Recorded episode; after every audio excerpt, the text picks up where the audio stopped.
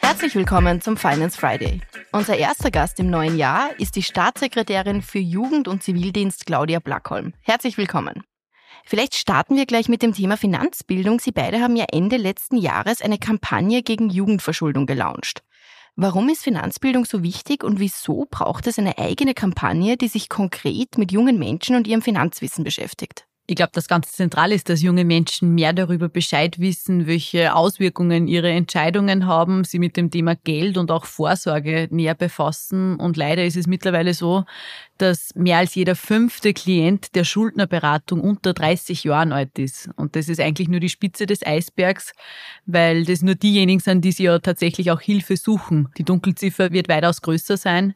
Und dann kommt dazu, dass es ja unglaubliche Online-Trends gibt. Äh, auf Social Media wird mit den eigenen Schulden geprahlt. Influencer machen da natürlich auch eine große Stimmung äh, in dem Bereich. Und Buy Now, Pay Later ist natürlich auch etwas, das diese Entwicklung massiv befördern. Und deswegen haben der Finanzminister Magnus Brunner und ich gesagt, wir wollen hier einfach auch eine, eine Aufklärung starten.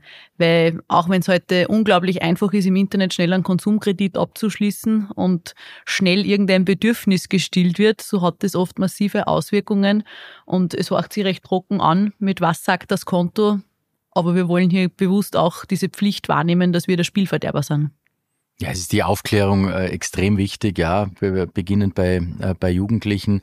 Ähm, und äh, wir haben gerade in Krisenzeiten auch gesehen, dass es wichtig ist, äh, sich mit den Themen wie Inflation und so auseinanderzusetzen, äh, damit man es auch besser politisch erklären kann. Woher kommt die Inflation? Wer kann was dagegen tun? Das sind also neben dem Persönlichen äh, natürlich auch Dinge, die uns politisch interessieren, dass hier mehr Aufklärung auch gemacht wird, ähm, weil es ist vielleicht spannend für manche zumindest das Volumen eines Kegels in der Schule auszurechnen. Aber eine Zinsentwicklung vielleicht nachrechnen zu können oder wie sich die Zinsen insgesamt entwickeln, ist äh, genauso wichtig. Sie haben jetzt gerade das Thema Konsumschulden angesprochen. Vor kurzem war ja Weihnachten. Das ist traditionell immer die Einkaufszeit im Jahr und markiert im Handel eine Konsumspitze. Dabei muss man aufpassen, dass man nicht in die sogenannte Konsumschuldenfalle tappt. Wie kann man sich vor Verschuldung schützen? Ich glaube tatsächlich, dass Finanzbildung das wichtigste Mittel ist. Und deswegen haben wir mit der nationalen Finanzbildungsstrategie auch etwas gefunden, wo wir in der Schule, aber auch generell, auch bei älteren Generationen mit Finanzbildung, mit guten Angeboten entgegenwirken können. Und genau zwischen Black Friday und den Nachweihnachtskäufen, würde ich mal sagen, ist auch die, die stärkste Zeit, für Onlinehandel und man sieht, es ist heute so einfach, einen Ratenkauf abzuschließen ähm, und viele junge Menschen tappen genau dabei in die Schuldenfalle und wir müssen dem einfach Fakten entgegensetzen und deswegen ähm, ja, haben wir diese Initiative gestartet mit Was sagt das Konto, um einfach junge Menschen hier aufzuklären, ganz nüchtern aufzuklären, was das für Auswirkungen und Konsequenzen hat. Zur Finanzbildung gehört natürlich auch das Thema Vorsorge. Wie sorgen denn Sie eigentlich vor? Also ich habe neben der, neben der staatlichen Vorsorge sozusagen, sorge ich auch privat vor ähm, mit unterschiedlichsten langfristigen ja, Finanzprodukten. Man glaubt ja immer Politiker, die haben eine ordentliche Pension äh, vor sich stehen, aber da muss man natürlich auch immer aufklären, weil das ist etwas, was dem letzten Jahrtausend angehört. Das wurde in den 90ern, glaube ich, abgeschafft. Stimmt, ja. Äh, wir sind normaler SVG äh, versichert auch und haben eine normale eine normale Pension. Äh, das Vorsorgethema ist extrem wichtig. Also da muss man sich in jungen Jahren schon darum kümmern. Ja, der staatliche Bereich, äh, ja, ist das eine, aber äh, die zweite und dritte Säule sind so entscheidend und wir haben darum versucht, auch im Vorsorgebereich etwas ähm, auf den Weg zu bringen, ein Vorsorgedepot einzuführen mit einer gewissen Behaltefrist. Äh, das ist auch im Regierungsprogramm so vorgesehen. Leider haben wir bisher noch keine Mehrheit gefunden für diese Idee, die aus meiner Sicht extrem wichtig ist, damit man sich in jungen Jahren schon mit der Vorsorge beschäftigt. Das ist ja kein Selbstzweck für die Bundesregierung, sondern eben um drauf zu schauen, dass junge Leute sich früh genug damit beschäftigen, damit man es attraktiver gestaltet. Das Sparbuch, äh, Bausparvertrag ist äh, nicht mehr das, was es einmal war. Ähm, jetzt vielleicht wieder ein bisschen interessanter geworden aufgrund der Zinsentwicklung, aber, aber sicher nicht mehr so wie früher. Und deswegen brauchen wir äh, Alternativen dazu. Und so ein Vorsorgedepot zu machen, um, um äh, dann nach einer gewissen Behaltefrist das ähm, Kapitalertragssteuer befreit herausnehmen zu können oder sogar schon während der Behaltefrist, wenn man es für die Vorsorge äh, verwendet, äh, dann beispielsweise einen Wohnungskauf äh, oder was auch immer macht, das ist total entscheidend. Das für die Vorsorge ist es entscheidend, aber auch für den Kapitalmarkt äh, ist es entscheidend, weil wir auch den Kapitalmarkt wieder attraktiver gestalten müssen. Das ist nichts Böses, der Kapitalmarkt, sondern im Gegenteil. Es ist für die Vorsorge ähm, enorm wichtig. Wir sehen in Österreich oder in ganz Europa eigentlich, dass extrem viel Geld herum ist, aber das leider halt auf irgendwelchen Konten liegt und die Inflation frisst dann äh, das Ganze auf. Viel gescheiter wäre es natürlich im Kapitalmarkt äh, auch zu investieren zusätzlich. Leider ist äh, die Risikobereitschaft, was den Kapitalmarkt betrifft, nicht sehr hoch in Österreich. Interessanterweise ist sie hoch, wenn es um flexible Zinsen geht. Dort schon. Ja, Sie haben es jetzt beide schon angesprochen, die Schaffung von Eigentum wird vor allem für junge Menschen und Familien immer schwieriger. Ganz generell gefragt, ist der Traum der eigenen vier Wände zu einem Phänomen der Vergangenheit geworden? Na, absolut nicht. Jede Jugendstudie zeigt uns, dass der Großteil, der absolute Großteil der jungen Menschen den Traum hat, einmal in den eigenen vier Wänden zu leben, egal ob in der Stadt oder am Land. Und dieser Traum ist die letzten Jahre definitiv in unerreichbare Entfernung gerückt. Das ist, liegt einerseits an den ja, sehr, sehr hohen Zinsen, die meine Generation bis vor einigen Jahren nicht gekannt hat. Dann die gestiegenen Baukosten und natürlich auch Kreditrichtlinien, die es unglaublich schwierig machen, dass man sie überhaupt der Finanzierung ähm, aufstellen kann und nicht nur leisten kann. Und aus dem Grund arbeiten der Finanzminister und ich auch daran, dass wir hier einfach auch eine steuerliche Entlastung zustande bringen. Dass eine junge Familie sie, wenn sie sich eigene vier Wände schaffen will, gewisse Nebenkosten ersparen kann. Die Grunderwerbsteuer von 3,5 Prozent, ähm, dass, dass die gestrichen wird. Und auch hier, ja, kämpfen wir oder werden wir nicht müde, dafür zu kämpfen, ähm, dass wir diese Steuererleichterung auf den Weg bringen. Und gleichzeitig appellieren wir natürlich auch, dass es vernünftige Kreditrichtlinien braucht. Wenn ein Paar, wo beide Vollzeit arbeiten, eine Absage nach der anderen von der Bank einholen, dann läuft irgendwas falsch im System. Wer wäre, wenn nicht zwei Menschen, die bereit sind, ähm, auch Überstunden zu machen, wer, wenn nicht die, sollten auch die Möglichkeit haben, einen Wohnbaukredit zu bekommen, damit sie den Sprung von der Mietwohnung in die Eigentumswohnung schaffen. Und das wäre ja auch im Sinne der Vorsorge ganz zentral.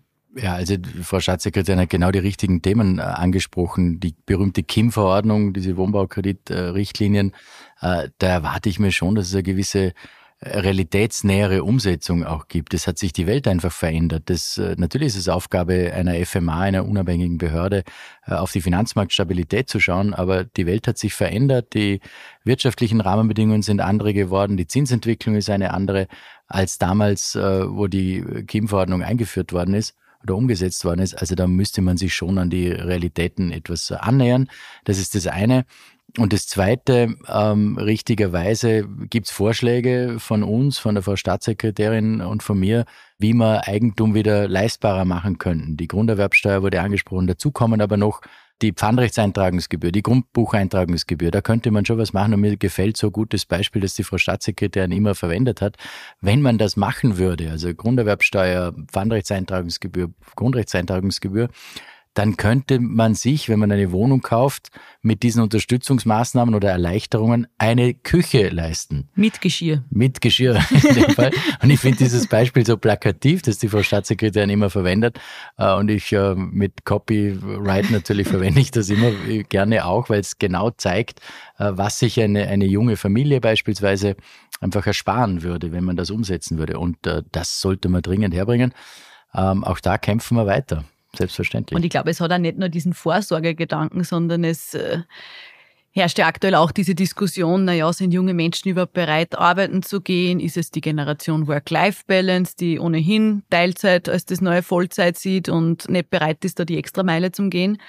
Und Natürlich macht es einen Unterschied mit der eigenen Motivation, wenn ich sehe, es zahlt sich aus, wenn ich arbeiten gehe. Und ich kann mir dann früher oder später mal was schaffen und ich kann mir dann einmal ein Eigentum, eigene vier Wände leisten. Aber wenn ich aktuell das Gefühl nicht habe, weil ich mit vielen Abgaben zu rechnen habe, weil Kredite nicht nur teuer sind, sondern auch schwierig zu bekommen sind, naja, dann verstehe ich fast an jeden Jungen, der sagt, warum gehe ich dann überhaupt Vollzeit arbeiten? Dann mache ich mir lieber jetzt ein schönes Sein.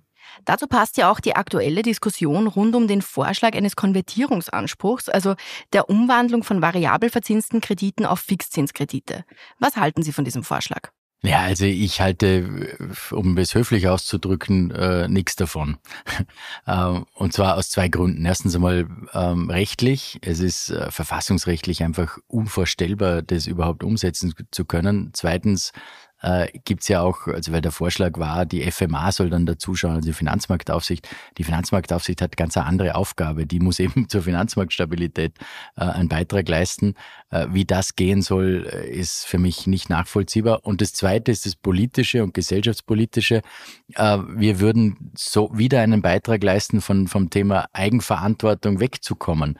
Und was machen wir mit denen, die einen äh, Fixzins gemacht haben? Muss der Staat da auch eingreifen? Also soll der Staat alles erledigen? Der Staat kann nicht 100 Prozent aller Problemfälle, die es gibt, äh, irgendwie erledigen, ähm, sondern es ist schon eine gewisse Eigenverantwortung auch dabei.